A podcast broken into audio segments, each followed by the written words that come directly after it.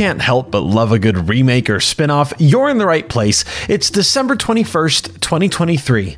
Today, we've got new images from Netflix's Avatar The Last Airbender, an update about the Warhammer franchise, an update about what we do in the shadows, and a new clip from Season 2 of Marvel's What If. I'm Andrew Seco, and this is Sideshow's Pop Culture Headlines.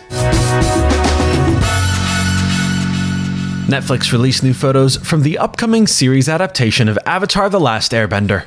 The first photo shows Avatar Aang, and while we can't be certain, there are elements of the photo that indicate that this moment might be when Avatar Aang is connecting with the spirit world. There's even potentially a spirit in the background. The next photo shows Grand Gran, the paternal grandmother of Katara and Sokka.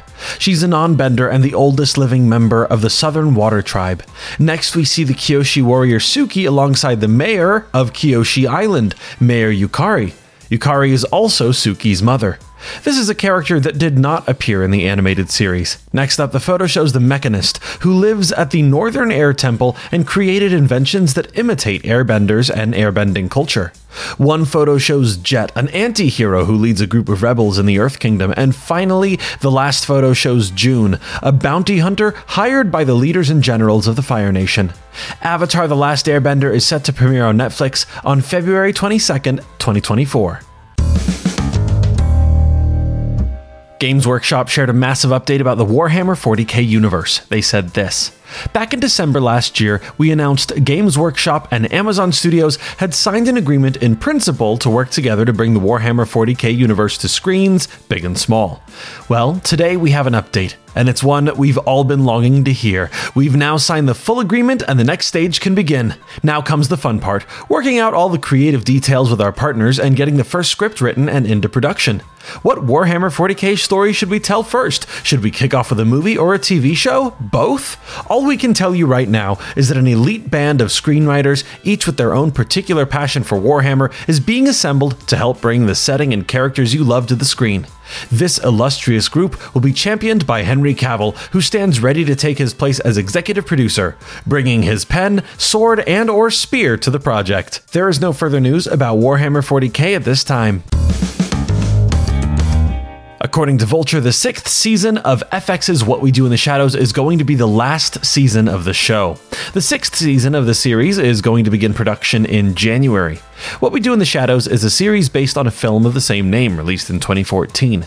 The film was created by Jemaine Clement and Taika Waititi. It follows vampire roommates as they try and navigate the real world, despite coming from different centuries, different cultures, oh, and the whole having to feast on human blood thing.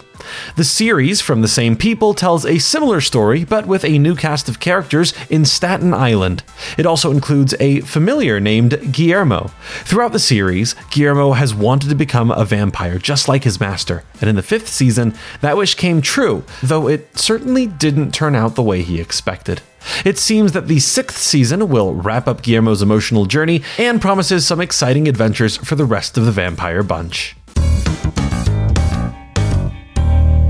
IGN released an exclusive clip from the second season of the series Marvel's What If. The clip comes from the very first episode titled What If Nebula Joined the Nova Corps. In the clip, we get to see Nebula wading through a sea of gamblers in a casino. As a nod to her origins, we get to see some of her old teammates too. Groot is rolling the dice and he seems to be doing well. Drax is having some bad luck when it comes to the slot machines, but ultimately, Nebula is on a mission. She asks the bartender where she can find the owner.